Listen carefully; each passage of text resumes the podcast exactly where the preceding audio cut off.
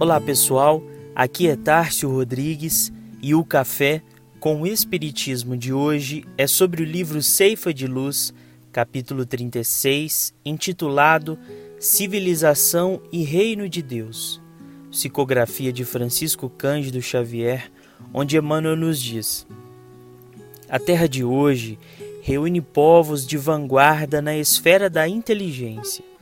Cidades enormes são usadas a feição de ninhos gigantescos de cimento e aço por agrupamentos de milhões de pessoas.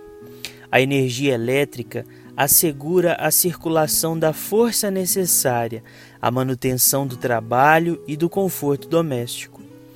A ciência garante a higiene. O automóvel ganha tempo e encurta distâncias. A imprensa e a radiotelevisão interligam milhares de criaturas num só instante, na mesma faixa de pensamento. A escola abrilhanta o cérebro. A técnica orienta a indústria. Os, insti os institutos sociais patrocinam os assuntos de previdência e segurança.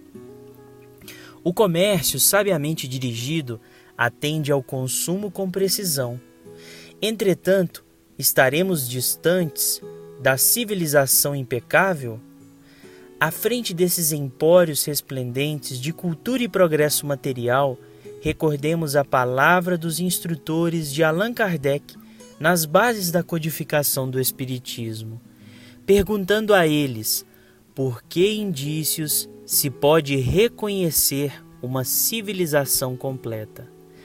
Através da questão 793, constante de O Livro dos Espíritos, deles recolheu a seguinte resposta: Reconhecê-la-eis pelo desenvolvimento moral. Credes que estáis muito adiantados, porque tendes feito grandes descobertas e obtido maravilhosas invenções, porque vos alojais e vestis melhor do que os selvagens. Todavia, não tereis verdadeiramente o direito de dizer-vos civilizados, senão quando de vossa sociedade houverdes banido os vícios que a desonram e quando viverdes como irmãos, praticando a caridade cristã. Até então, sereis apenas povos esclarecidos que hão percorrido a primeira fase da civilização. A mensagem de Emmanuel nos faz pensar a verdadeira necessidade de nossos tempos Pois se algo avançamos em nosso esclarecimento e já percebemos que estamos colhendo os frutos de uma vida mais confortável, com todos os avanços tecnológicos que nos facilitam o transporte ou a comunicação, por exemplo, o fato é que todo esse avanço se concentra por enquanto nos meios e não na finalidade. Quando pensamos na própria locomoção, nós temos carros e ônibus que facilitam o trânsito, mas gastamos muito tempo em horários de pico para nos locomovermos curtas distâncias.